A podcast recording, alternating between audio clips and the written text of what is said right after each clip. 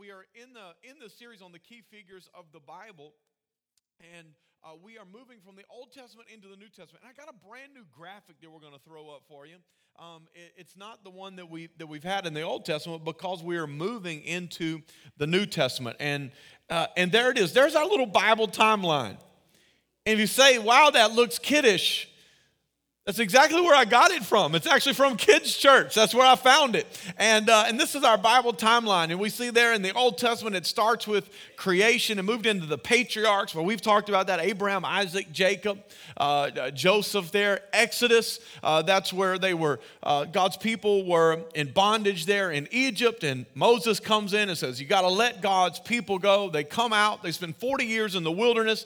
Joshua then leads the people across the Jordan River into the promised land. They, they conquer the land there. They enter into the time of the judges. And then they say, hey, we want to be like everybody else. We want a king. We want a king. And uh, Samuel anoints Saul as the very first king. David would come after that, and Solomon. And then after a period of time in the, the kingdom, we, we talked about that the kingdom split into the northern kingdom and the southern kingdom, and then they went into exile. They were conquered uh, there by the Babylonians, and some other folks came in there. Then they returned back, and we talked about that, uh, uh, where Nehemiah comes back, and Nehemiah rebuilds the wall around Jerusalem. They came back in and they rebuilt the temple, and Ezra comes back and he brings the word of God back into Jerusalem. And then uh, uh, just a few weeks ago, I preached on Malachi. And Malachi was like the last voice in the Old Testament, some 400 years before Christ. And so when you see the silence up there, that's what that's for, because there was 400 years, um, no prophets, nobody declaring the word of the Lord um, in, in the scripture, 400 years, and then we get to the Gospels.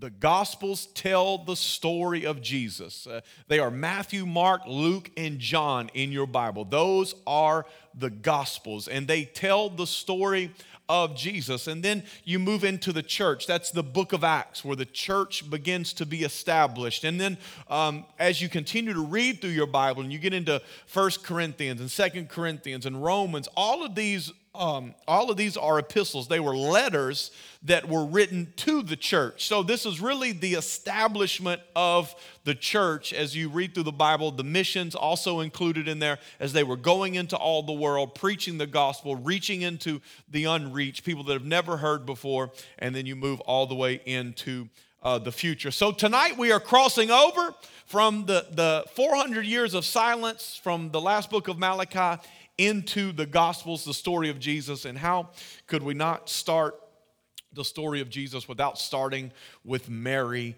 the mother of Jesus. So, we're going to be looking at Luke chapter 1 tonight. If you have your Bibles, you can turn there. If not, no problem. We'll have all of the verses on the big Bible in the sky right behind me. Uh, but tonight, uh, we're going to be talking about five, five characteristics of Mary, five characteristics of Mary. And if you if you see this this bracelet here, you know I meant to say this at the beginning, um, but I was given this tonight as Destiny was just talking um, about the event here at Barksdale.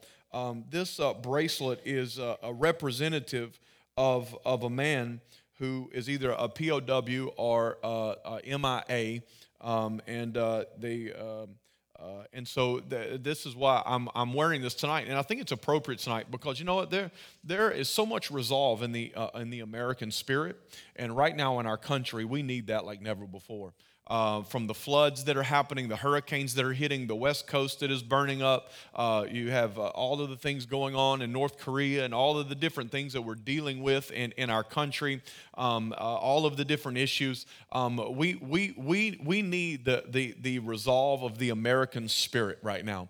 And uh, we need to get back to, to the roots uh, of, of that American spirit. And we need, we need to pray. And we need to be people of faith. and We need to be pioneers. We need to be people that believe and people that stand for truth. And so tonight, um, I'm, I'm, I'm wearing this uh, in honor of Captain Carl Jackson, who. Uh, uh, who w- was never was never located. And so, anyway, we're going to get into the Word tonight, and and uh, this is just reminding me to pray for our pray for our nation and to be one that stands up amen stands up with the resolve that America and, and our city needs. Five characteristics of Mary. Five characteristics of Mary. We're going to be going into Luke chapter 1. The first characteristic that we're going to talk about tonight is that Mary was ready. Mary was ready. The first characteristic of Mary was that she was ready. We're going to read this in verse 26 of Luke chapter 1. It says, In the sixth month of Elizabeth's pregnancy, God sent the angel Gabriel to Nazareth, a village in Galilee, to a virgin named Mary. She was engaged to be married to a man named Joseph, a descendant of King David. Gabriel appeared to her and said, Greetings, favored woman the Lord is with you. Greetings, favored woman. The Lord is with you. Know, whenever we talk about being ready and we talk about readiness, readiness has a posture and a mentality to it. And it's the mentality that you live with that affects the posture that you live in. Let me say that again. It's the mentality that you live with that affects the posture that you live in. And posture is so important. I, I want you to think just a moment about, uh, uh, about uh, the T ball versus Major League Baseball. Okay, if you've ever been to a T ball game and uh, you go and you watch six and seven year olds uh, play T ball and you see the kids in the outfield and they're walking around out there in the outfield and they're, you know, picking up the flowers and, you know, I mean, they're just doing all this stuff. And the game's going on right now. This is not break time. This is while action is happening, you know. And, and you wonder, whenever you go to the major league ballpark, you never see that, right? I mean, you never see the outfielder wandering around, going over to the warning track, you know, playing in the dirt. That never happens. Why? Because the T-ball, he's, he's worried about picking up the daisies, but the major leaguer, he's worried about picking up his paycheck. Have you understand? It changes your posture. When you have a different mentality, it changes your posture. That's why in the major leagues, hey, they're ready. Every single time that, that pitch is thrown, they're ready for whatever might come their way because the mentality that they're in is I got to do my best because if I don't get, do my best, what's going to happen to me? I'm going to get cut. If I get cut, I don't get a paycheck. If I don't have a paycheck, I can't afford my home and my wife's probably going to leave me. And so they're out there and they, I mean, they are giving it all they've got. They've got a different mentality and that mentality changes their posture. And, and in sports, there's something that's called the ready position. In every sport it's just it's just an athletic position. It's a position that you get in that you are ready for anything and everything. And that's the way that we should live our lives. We should live our life in that posture. You know i, I remember playing in um, i guess it was my, my sophomore year uh, in, in baseball. We were playing in the state semifinal game and um, uh, we, we, we had a play. It was a, it was a close game. It was actually zero to zero late into the game. We ended up winning one to nothing late in the game. But uh, it, was, it was towards the fifth or sixth inning, and there was a runner on first base. If you know anything about baseball, there was a runner on first base. I was playing third. And as the, as the, the, the hitter laid down a bunt, and I came in, I came charging in, and I, and I caught the ball and I threw it to first base. And when I, I threw it to first base, I realized that there was nobody covering third base because I had left and the shortstop was covering second and the, the catcher was there at home. And so I threw it to first base, and I knew that this team, our coach had been telling us this team is very aggressive running the bases, and so uh, they, they like to get you out of position. And so whenever I picked up the ball, I threw it to first, and before I even watched what happened over there, I turned around and I just took off sprinting as fast as I could. Now, the speed was not my game, okay, but I was running as fast as I could, trying to get back to third base. And sure enough, the first baseman is running the ball over and he throws it, and I'm running and he hits me right in stride, and I dive towards the bag. The guy comes sliding in. He's already, he's from first, round and second, he's all the way going into third. And whenever he gets to third, I dive and I tag him out. But remember, I didn't know what happened at first base. I didn't know if I had thrown him out. I didn't know if he was safe, and now he's running to second.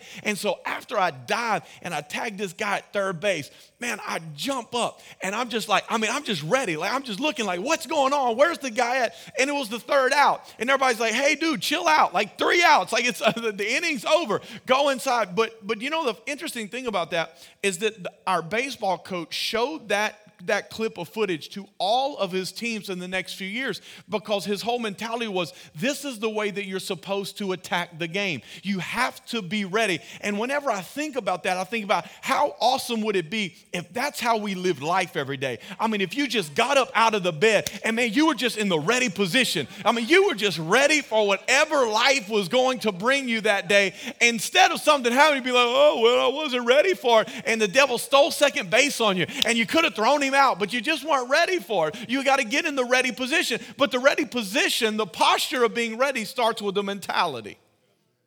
Starts with the mentality of being ready for whatever God has for me. And God, when God gets ready for selection, He looks for people that are in position. When God gets ready for selection, He looks for people that are in, in position. He doesn't look for per- perfection, He looks for position. I, I want to be clear tonight. God's not looking for perfect people, but God is looking for people that are in the right position. Look at uh, the people, some of the people that God used that we've talked about here over the last uh, several Wednesdays, these last few months. We, we talked about David. And David just, he, he, his heart stayed in position. And this is why you know that God's not after perfection, because how many of you understand that David committed adultery? David murdered a man. He's a murderer and an adulterer. And the word of God says that David was a man after God's own heart. How, how can that be so? How can he be the greatest king in the history of Israel and yet he committed such violent sins? Because his heart was always moving back into position and he was getting in position through repentance. Whenever he sinned, he went before the Lord. He said, God, I am sorry. God, I don't, don't take your spirit from me. Please restore me. Please cleanse me. Give me a new heart. Give me a new mind. Do a new work inside of me. And through repentance and change, David always stayed in the right position. Uh, whenever you look at Joseph, Joseph never got out of position. Joseph was in a pit, was thrown into a pit by his brothers. He was sold out by Potiphar and thrown into prison. We can see all of these places that Joseph went in his life, but his heart never got out of position because he never let bitterness in his heart. He never let anger in his heart. And because he fought those things off, his heart always stayed in the right position. So when God got ready to select the right man, man, he was looking for the person in position, and there was Joseph in the right position. Nehemiah. Nehemiah was in exile thousands of miles, hundreds of, of miles away from Jerusalem, but his heart was still in position. He had a heart for what God had a heart for. He had a heart for the people of God. He had a heart for the city of God. He had a heart for Jerusalem. And because of that, God was able to use him because his heart was in the right position. When we look at when we look at Noah, and we we didn't talk about Noah in this series, but um, uh, this is what the Bible says in Genesis chapter 6, verse 5. It says, the, the Lord observed the extent of human wickedness on the earth. He saw that everything they thought or imagined was consistently and totally evil. So the Lord was sorry that He ever made them and put them on the earth. It broke His heart. The Lord said, I will wipe this human race I've created from the face of the earth. Yes, I will destroy every living thing, all the people, the large animal, the small animal, the scurry along the ground, even the birds of the sky. I am sorry that I ever made them. But Noah found favor with the Lord. This is the account of Noah and his family. Noah was a righteous man, the only blameless person living on earth at the time, and he walked in close fellowship with God. Now, if you know the story of Noah, Noah ends up and he builds the ark, and two of all the animals come and they get on the ark, and God spares uh, humanity through Noah and the animals he saves, and all, all that's a, it's, a, it's a, a wonderful story. But whenever we look at this, Noah wasn't selected to build the ark because he was an expert boat builder. Noah was not selected because he, he had a certain title like priest or like pastor. No, Noah walked in close fellowship with God. Noah was just in position. And when God got ready for selection to choose somebody to use, to choose somebody to bless, to choose somebody to be the vehicle to save humanity, when, when God got ready for selection, he was looking for the person in position. And there was Noah walking hand in hand in close fellowship with God, no pastor title, no priest title, no expertise in boat building. But God said, Because you are walking with me in close fellowship, because your heart is connected to my heart, I'm going to use you to build the ark and I'm going to do great things through you. Because he was in position. He was in position. And we see that God sent the, the angel Gabriel and he, he sent the angel Gabriel from, from heaven, and he sent the angel Gabriel uh, in, in our story there in Luke. He sent the angel Gabriel to an insignificant town, a place called Nazareth. I mean, even later in the New Testament, uh, one of the uh, one of the you know would be future disciples says, can, "Can anything good come from Nazareth?" I mean, that that was the reputation of Nazareth. And here, the angel of God comes down from heaven, and he goes to a place called Nazareth. It, it wasn't even a town; it's called a village. It's a village in Galilee. Galilee is some of the, the least educated people in Israel. They were kind of on the outcast. They were in the rural community. And it's not even a, a city in Galilee, it's just a village. This is an insignificant place that Gabriel comes to. And not only is he sent to this insignificant town, he's also sent to speak to a poor teenage woman. Which now we have to ask ourselves what was so special about Mary. What was so special? Well, it wasn't her hometown, it wasn't her education level. What was so special about Mary? It definitely wasn't her experience because she had never been a mother before. It, it, wasn't any of those things. Why? What was so special about Mary? She was ready. She was in position to be selected by God. And, and I want you to hear me very clear. You don't have to be ready for the finish line, you just have to be ready for the starting blocks. It's a big difference. You don't have to be the finished product. You don't have to be ready to be everything that God desires for you to be in your lifetime today. You just have to be ready. You have to be someone who is willing to go on the faith journey. You just have to be someone who is hungry for God's purpose. You just have to be someone who is looking and ready to trust God and to believe in Him. And that's what God is looking for. God is just looking for people who who are in position, who are just ready. And whenever God, whenever God got ready to choose the mother who would give birth to Jesus Christ, he was looking for the one who was in position. And he said, I've found one. I have found a woman who is ready. I found a person who's ready. It's the first characteristic of Mary. And that we would all be ready. Amen that we would all have our heart in position, that we would all have our mind in the right position. Here's the second characteristic of Mary is that she was reflective. Not only was she ready, but she was reflective. Verse 29 says this, confused and disturbed. The story continues. Mary tried to think what the angel could mean. Don't be afraid, Mary, the angel told her, for you have found favor with God. You will conceive and give birth to a son and you will name him Jesus. He will be very great and will be called the Son of the Most High. The Lord God will give him the throne of his ancestor David, and he will reign over Israel forever. His kingdom will never end. I love the amplified version of verse 29. It says, But she was greatly perplexed at what the angel said and kept carefully considering what kind of greeting this was. Now, it benefits us to be reflective instead of rejective. Now, I know rejective is not a real word, but you knew exactly what I meant whenever I said it. That is the power of our English language. It, it, it is a benefit to be reflect. I just didn't want you to think, does he really think that's a word? That's why I have to say that. Like, I know it's not a word, but it still communicates powerfully. It, it benefits us whenever we are reflective and not rejective. Sometimes we don't immediately understand something, and it is our human nature to reject it instead of reflect on it. And Mary couldn't wrap her mind around the meaning of this angel's greeting and what, what he had come down to say. And she couldn't fully understand what he was trying to say in that moment. But there's something powerful that we can't miss. She didn't understand it, but she also did not disregard it.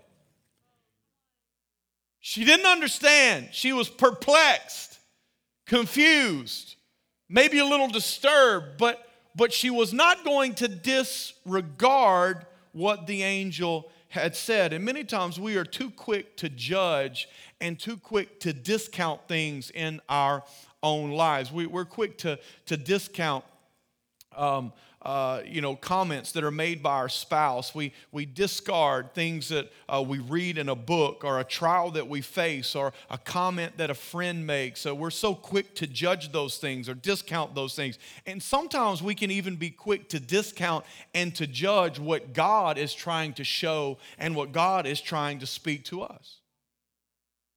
God says, when you go on a 40 day fast, Say, I bind the devil in Jesus' name.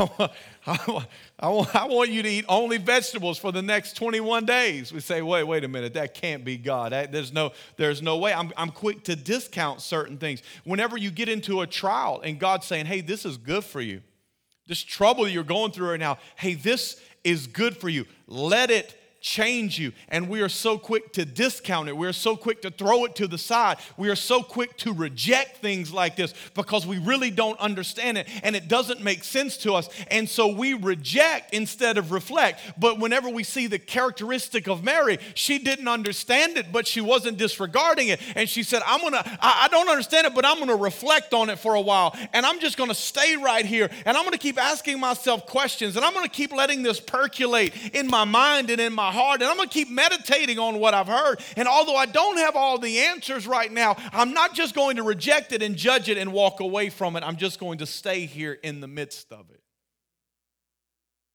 Romans 5, verse 3 through 5 says this We can rejoice too when we run into problems and trials, for we know that they help us develop endurance.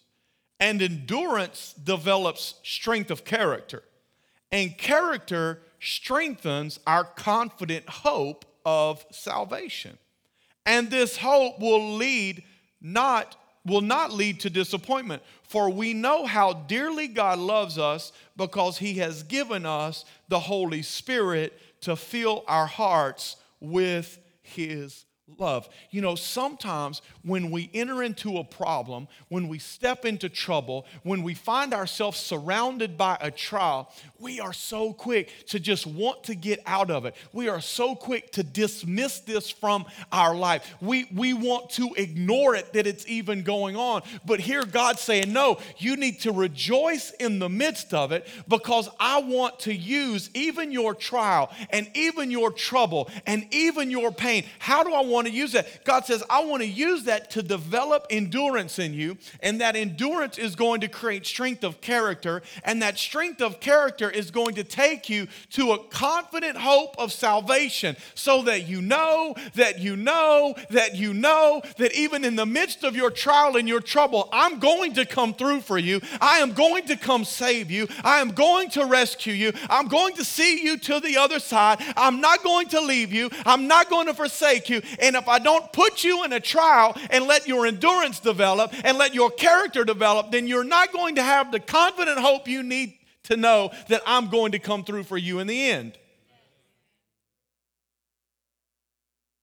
It says this hope's not going to disappoint, for we know how dearly God loves us and that He has given us His Holy Spirit to fill our hearts with His love so that I can be in the middle of a storm and my heart can still be filled up with His love so that I never question who He is. I don't ever question that He's a good, good Father because my heart is so filled with His love. I know that He loves me, I know that He's for me, and I know that He will use the storm to benefit me.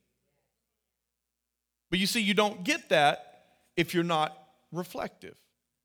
You have to live reflective. If you live reflective, God can use things even that you don't understand and the seasons of life that you didn't anticipate to develop you and to push you forward. If you are reflective.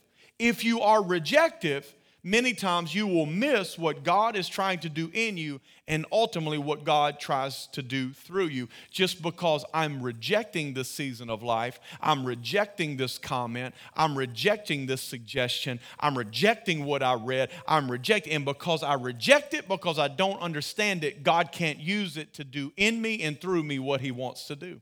But what we see in Mary was she was reflective. I, I, don't really understand it, I don't really know but I'm going to hold it close to my heart. I don't really get it all, but I'm not going to let that hold me back. Here's the third characteristic we see in Mary, and that Mary was responsive. Mary was responsive. The story continues, verse 34. Mary asked the angel, But how can this happen? I am a virgin. Everybody say, Good question. Good question, Mary. Good question. The angel replied, The Holy Spirit will come upon you and the power of the Most High will overshadow you. So the baby to be born will be holy, and he will be called the Son of God. What's more, your relative Elizabeth has become pregnant in her old age. People used to say that she was barren, but she has conceived a son and is now in her sixth month. For the word of God will never fail. Some translations say, For nothing is impossible with God. Verse 38 Mary responded, Mary responded, I am the Lord's servant. May everything you have said about me come true. And then the angel left her. Mary's reflection did not keep her from responding. You see, just like there is a trap to reject instead of reflect. There is also a trap to get stuck in reflection and never respond. There is a trap that I just continually think about things and I never respond. I'm always reflecting, but I'm never responding even though Mary didn't understand it all, even though it wasn't making sense, and she took the stance of reflection, saying, I'm, I'm perplexed, but I'm going to keep working through this, she did not let that paralyze her. And so many times, even if we're not rejective, but we're reflective, we can get stuck in our own thoughts and we never respond back to God. We're trying to figure it all out. What is God saying? What does that verse mean? What was Pastor Philip talking about? And we're all reflective and we're reflective and we go deep down into our soul, into the issues of our past, and we, we, we go through this whole journey and it's wonderful and we stay on that journey and it's like, okay, now it's time to respond, but we're still on that journey of reflection. And well, this happened to me when I was 12 and that happened to me when I was 14. I don't know, that might happen to me when I'm 65. And I, we're just in this whole reflection phase of what is God trying to do and what is He really trying to say? And am I missing a part of this and I don't really get it? And because we are so caught in our own reflection, we never respond back to God with a statement. What I love about Mary, she was reflective, but she didn't let her reflection keep her from responding to the Lord. And she responded in this statement. And I love this statement because she responded with humility and faith. She responded with humility and faith. She responded to to the angel right there in verse 38. She says, I am the Lord's servant. I am the Lord's servant. She responded with humility. You know, sometimes I think we, we, we, we, we like to respond like, God, what took you so long to recognize my greatness? God, I mean, I, have I've been here. What took you so long to recognize my gifting? God, what, what took you so long to pick my number? God, God, I, I don't know what you've been doing up there, but I've been preparing and I, I, I mean, I'm so ready for this and I'm so, I'm so ready. But, but here Mary responds with humility and she says, I'm, I'm just the Lord's servant. I hear what you're saying to me right now. I'm going to give birth to the Messiah. And, and we know as you study the text, we know that as she gets into her, her praise here that we're going to talk about in the end, so much, so much of it is reflected from the Old Testament praise of Hannah. So we know that she was familiar with the word. We know that she had the word of God in her. We know that she knew what the angel was talking about. You are going to give birth to the Messiah. This is who they have all waited for. She was very well aware of what he was saying. She didn't quite understand it all, but she knew the big picture of what he was trying to say. And instead of saying, Wow, I can't believe that this this is me, she just bowed her and said, Whatever, I am the Lord's servant. She responded in humility. You see, when God chooses us, it's never about how good we are, it's always about how good He is. And so she knows I, I, hear what you're saying to me that I'm favored, and the only reason I'm favored is because He is good and He chose to favor me. I hear what you're saying that I'm blessed, but I'm only blessed because He has decided to bless me. It's not about who I am, it's all about who He is. And humility is so important. The Bible says in James 4, verse 10 Humble yourselves before the Lord, and He will lift you up in honor. Humble yourself before the Lord, and He will lift you up in honor. And we see this lived out in Mary's life. She took the humble position of the servant. She was chosen to be the mother of Jesus, and she took the humble position of a servant. And because of the attitude of humility, God was able to lift her up in tremendous honor. But you know what I love about it? I love that she didn't stop there. I love that she did not stop there. She moved on to a faith statement and she said to the angel, I am the Lord's servant, and may everything you said about me come true. Man, I love that because sometimes we can just, you know, meek and mild and, oh, yeah, okay, I'm just, I'm the Lord's servant. But Mary didn't stop with I'm Lord. She took the seat of humility, but then she said, but no, let me say, let me say, let me, let me throw something bold out there in faith. And I want everything that you just said about me to come true. If that's my destiny, let it come true. If that's who I'm supposed to be, you let it come true. I want everything that God has for me. And if that's it, then bring it on. I want it all all. I love her faith here in this moment. Mary might not have understood all that was happening in the moment, but she wasn't going to retreat in fear. Instead, she was going to respond in faith. And here's what you'll figure out about fear fear is best friends with uncertainty. Have you discovered that that fear is best friends with uncertainty? You typically you typically always find them hanging out together. Whenever the economy gets uncertain, people get afraid. Whenever, uh, you know, category five hurricanes are coming up, pe- pe- pe- people, people get afraid. When all, whenever there's uncertainty, because there's uncertainty with the weather, there's uncertainty with the stock market, there's uncertainty about what's going to happen in North Korea, there's uncertainty about what, and the temptation is with uncertainty, here comes its best friend, fear.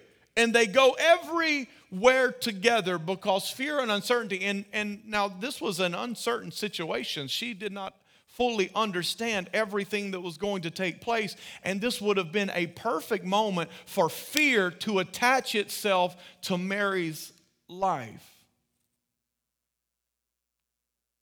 And it's the same is true in our lives. There will always be uncertainty in your life. There will always be uncertainty. So, so how do you overcome the temptation to fear? If fear is always attached to uncertainty and your life is going to be filled with uncertainty, how do you not live in fear?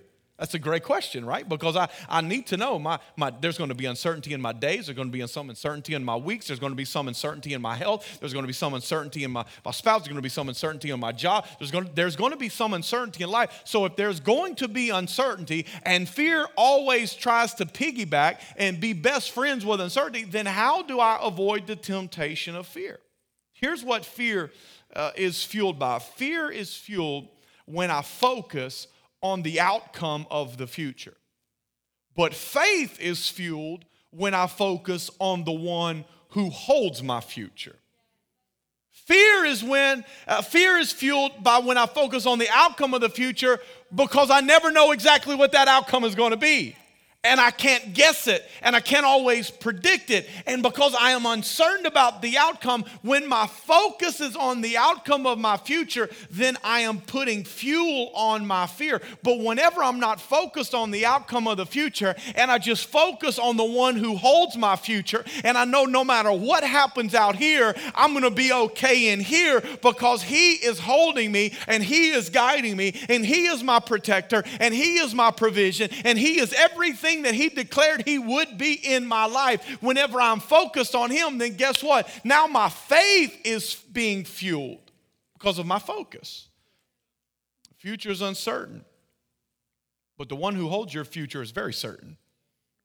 There is no uncertainty in Him, He is certain. So when I focus on the certainty, I'm pouring faith into my life. I am fueling the faith when I focus on the uncertainty. I am fueling the fear when I focus on what is un- uncertain, and what is uncertain is the outcome. I cannot do that. So, my, my, my focus is, is what is what, uh, or my fuel is going to be wherever I focus. And so I've got to make sure I'm focused on the right things so that I can be fueling the right things in my life. Hebrews 11, 6 says this it's impossible to please God without faith.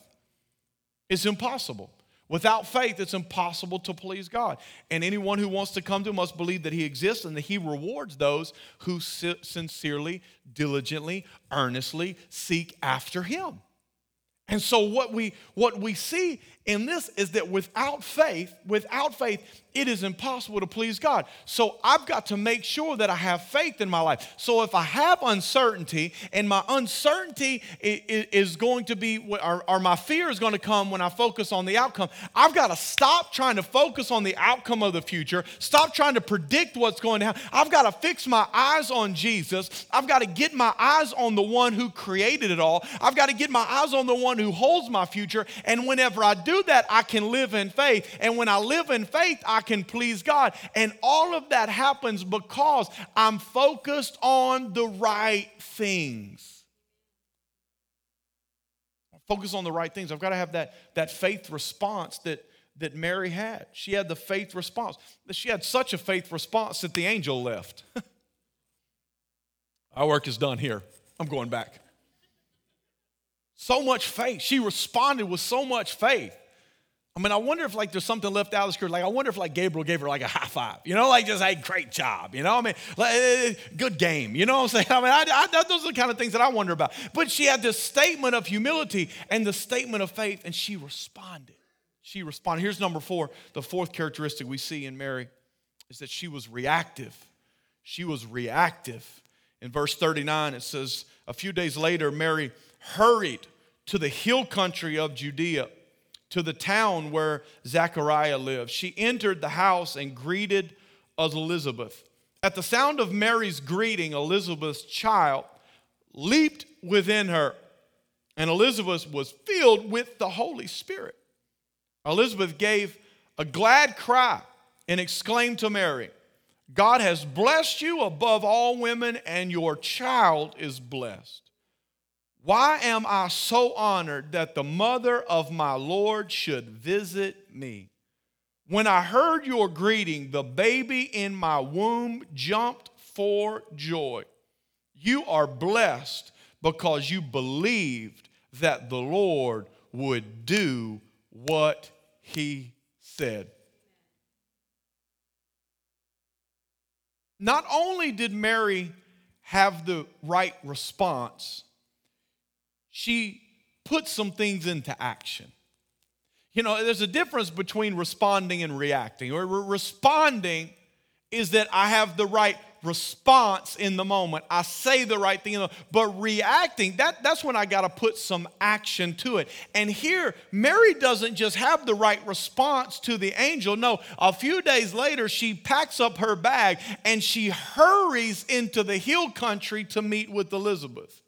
You know, sometimes it's easy to respond to God with faith in the moment, but then we don't put any movement to it. And every faith moment demands forward movement. Every faith moment demands forward movement. Every faith moment demands forward movement. You have, you, you have a, a Sunday where you, you lift your hand. It is a faith moment for you. Yes, I need to receive Jesus Christ as my Lord and Savior. Yes, there's some things that I need to change. It is a faith moment. I'm having the right response to what the Holy Spirit is saying to me. I have a right response to the Word of God that was preached. Yes, it is a faith moment, but what I want to know is do you have any forward movement? Because every faith moment demands forward movement. It's not enough just to respond right way to the angel. No, you got to pack your bags and begin to move. Mary wasn't going to just wait and see what was going to happen. She wasn't just going to sit back and let things happen. No, she was going to hurry and see. She packed up her bags. She went to see her relative Elizabeth. She didn't want to just hear about a miracle from the angel, she wanted to see and celebrate the miracle herself. Elizabeth said, You are blessed because you have believed that the Lord would do what he said. You, you are blessed because you believed. When we act, excuse me, we act when we believe. We act when we believe. But when we don't really believe, we don't really act. When we believe, we act. When we don't really believe, then we don't act. And the thing I love about Mary is that she reacted immediately. She didn't wait. She didn't wait a few months. She didn't wait a few weeks. No, she reacted immediately. And and and sometimes, uh, you know, we just have to come. We just have to break it all the way down. And you know, it's like w- with whenever you you know you have kids when they believe what you say. You know, if they really believe that you're really going to go take them to get ice cream if they clean their room, they're going to go clean their room. But if you've used that trick before and then you didn't go take them for ice cream, no, Dad, you can clean that room yourself. Because when we believe, we act. And, and when we don't really believe, then we don't really act. And, and it was her action that was proof of her belief. That belief, that faith, was what created her blessing. Elizabeth said, You are blessed. You are blessed because you believe. You're blessed because you believe the word of God. You are blessed because you believe that God would do what he said. You are blessed. You see, people, belief matters. What we believe matters. Why? Because belief is what builds the bridge to your blessing. You believed and you're blessed. You believed and you're blessed. And you, if you ever wonder, what do I really believe? All you have to do is look at your actions. Your actions will always tell you what you really believe. Do I really believe that prayer makes a difference? Well, look at my action and see how much am I praying. Because my actions are always proof of my believe. I believe that the word of God will change me. Well, if I if I believe that, but I'm not reading the word of God, my actions are what is the proof of my real beliefs. Actions are the proof of our belief. That's why the Bible says faith without works is what? Dead.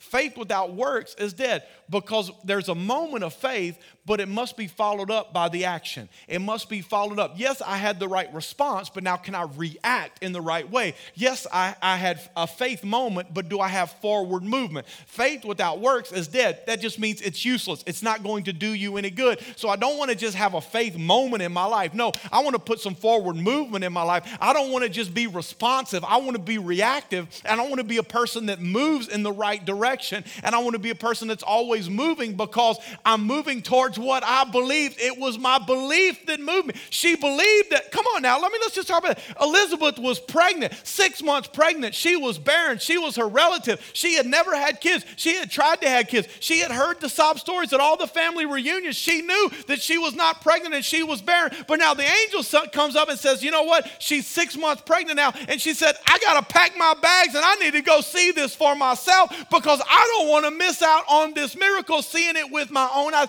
You see, that is belief. Well, maybe she's pregnant, maybe she's not.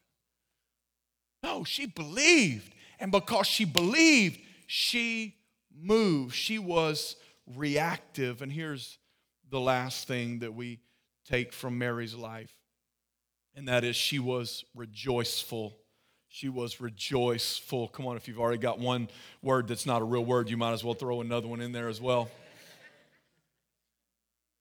She was rejoiceful. Let's look in verse 46 as the story continues. And Mary responds to Elizabeth Oh, how my soul praises the Lord, how my spirit rejoices in God, my Savior. For he took notice of his lowly servant girl. And from now on, all generations will call me blessed. For the mighty one is holy, and he has done great things for me.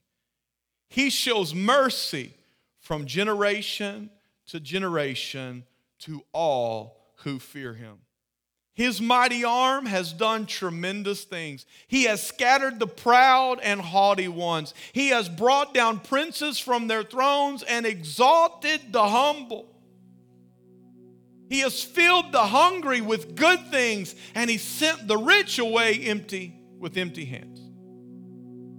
He has helped his servant Israel and remembered to be merciful, for he made this promise to our ancestors, to Abraham and his children forever. I love, I just love this, this whole chapter. I love this whole story about Mary. Because we see that Mary was ready for the moment. She, she was just, she was ready. Not only was she ready, we, we see she was reflective. She was reflecting on what God was saying and what God was wanting to do. But not only was she reflective, she was responsive. She responded with humility, she responded with faith. But then she didn't stop at a response. She, she, went, she went all the way to reactive and she took action and she went to see for herself. But now it was simply time to rejoice. After responding and after reacting, now it's simply time to rejoice. And he, she says this He says, my, my soul praises the Lord, my spirit rejoices in God, my Savior. Hear me tonight, church. We can't allow ourselves to get so caught up in everything that God is doing that we forget to take a moment and worship the God who's doing it all. Man, she was doing every doing everything right. She was ready. She's the one that God chose. She she was in position. Man, we we see that she was reflective. She was taking it all in. She was absorbing the moment. God, what are you saying to me? God, what is this going to be like? She was reflective. She responded. I mean, she's doing everything right. She reacts. She, she's doing everything that she knows to do. But in the midst of doing everything that we know to do, let's don't forget this all important moment of just rejoicing and celebrating the one who's done it all. I love Mary just breaks out right here in Luke chapter 1, right here in Elizabeth's house. She comes in, and Elizabeth gives her this greeting, gives her a, a prophetic word over what was she didn't know she was praying. She gives this prophetic word. So it's a, just an amazing moment right here between Mary and Elizabeth, and they're they're there in Elizabeth's home, and Mary just just breaks into a praise party. No, do you have some hot tea for me? I mean, I just came all the way to the hill country of Judea. Not, not, hey, can we sit down and share a meal? No, no, no. She said, no, right now is the time and the moment to praise. Now is the time for my soul to rejoice. Now is the time for my spirit to worship the Creator. You know, there are times in your life where you just need to do the same. Sometimes it's not time to prepare and it's not time to predict. Sometimes it's just time to praise.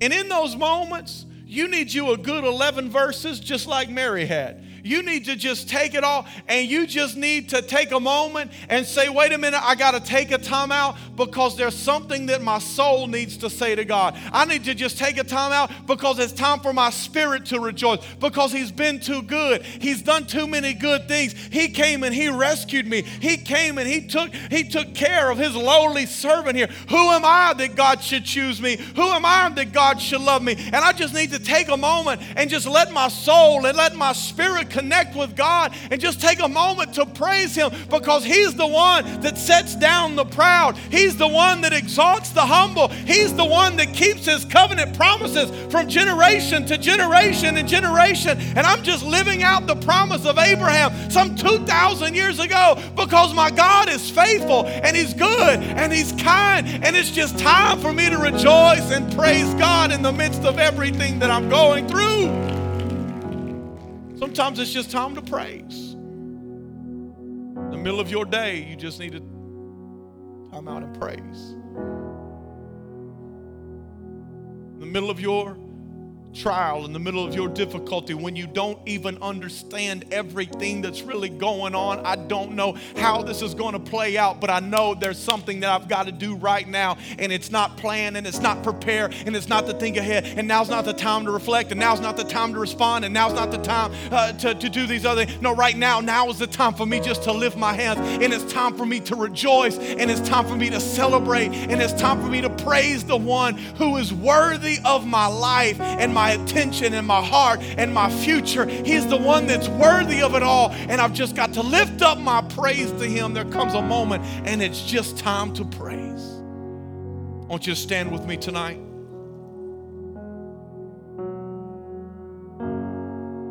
I want you just to bow your head for a moment. Come on, these are just five characteristics that we can take from Mary's life that can challenge us today.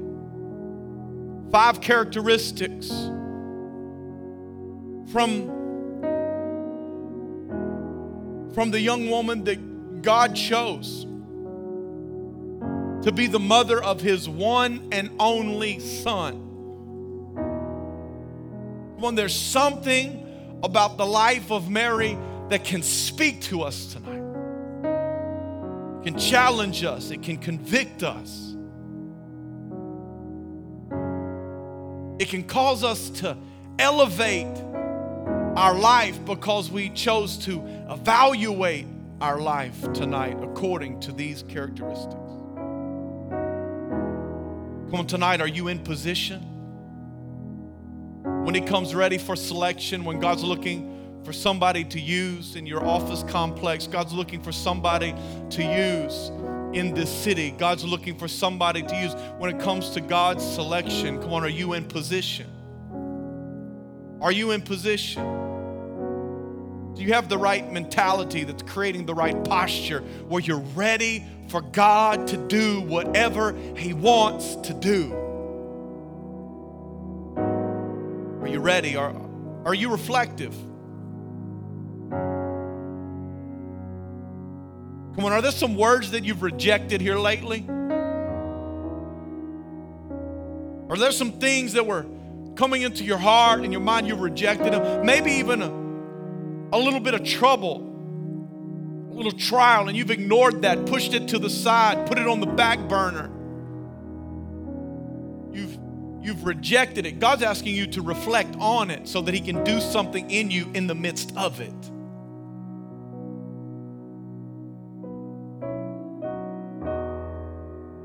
How's your response tonight?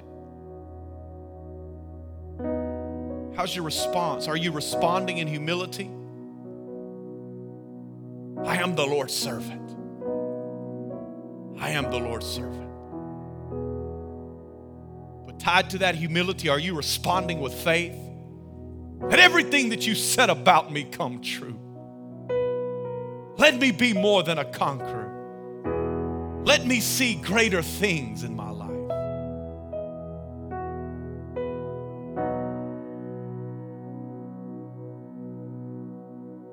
Are you reactive? Are you reactive?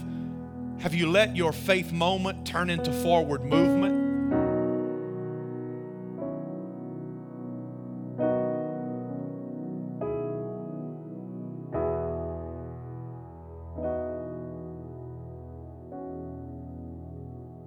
And tonight, are you rejoiceful?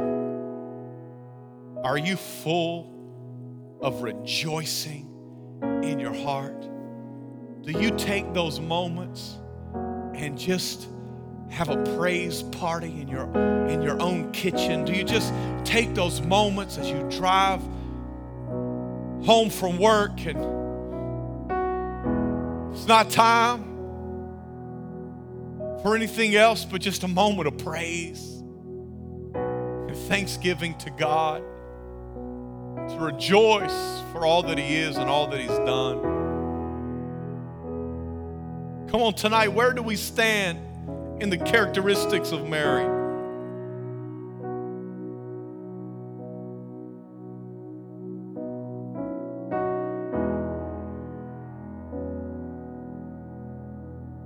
Now you say, Philip, I,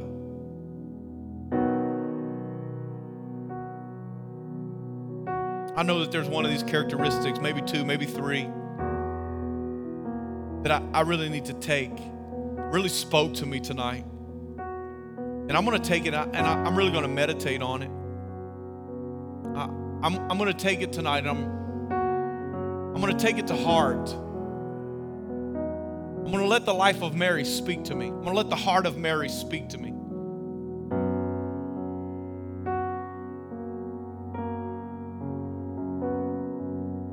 I'm going to let it change me.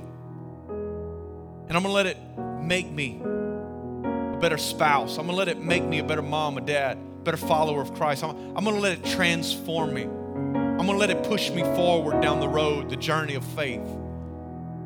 Say tonight, tonight there, there, there's, there's one area God, God's really speaking, maybe two, maybe three. Say tonight, God's speaking to me in these areas. And You say, and I just, I want to be a, I want to be a willing vessel. I want to be a willing servant.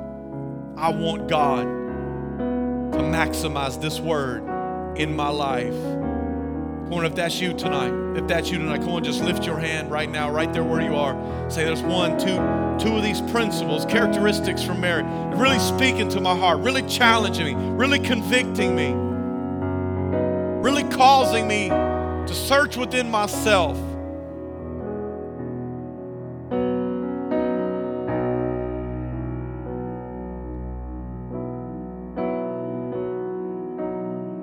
as I pray tonight, I, I, don't want you to pray after me.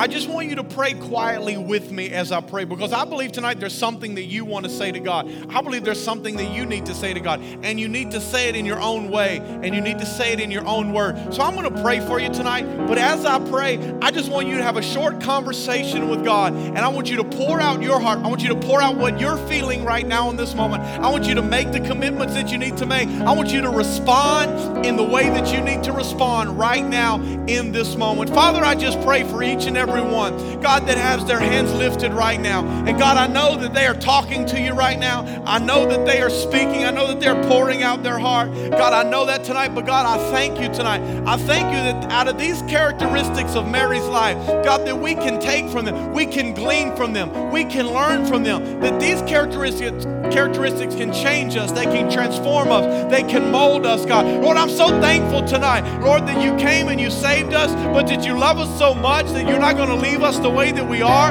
God, that you are going to constantly be changing us and challenging us and pulling us up and elevating us, God, and causing us to grow in so many ways. God, I pray in the mighty name of Jesus that as we leave tonight, God, that the life of Mary would continue to speak to us, God, throughout this night and throughout the rest of this week God. Lord, I pray this in the mighty name of Jesus. And everyone in the place that believes says, Amen, Amen, and Amen. Give God some praise tonight. Amen.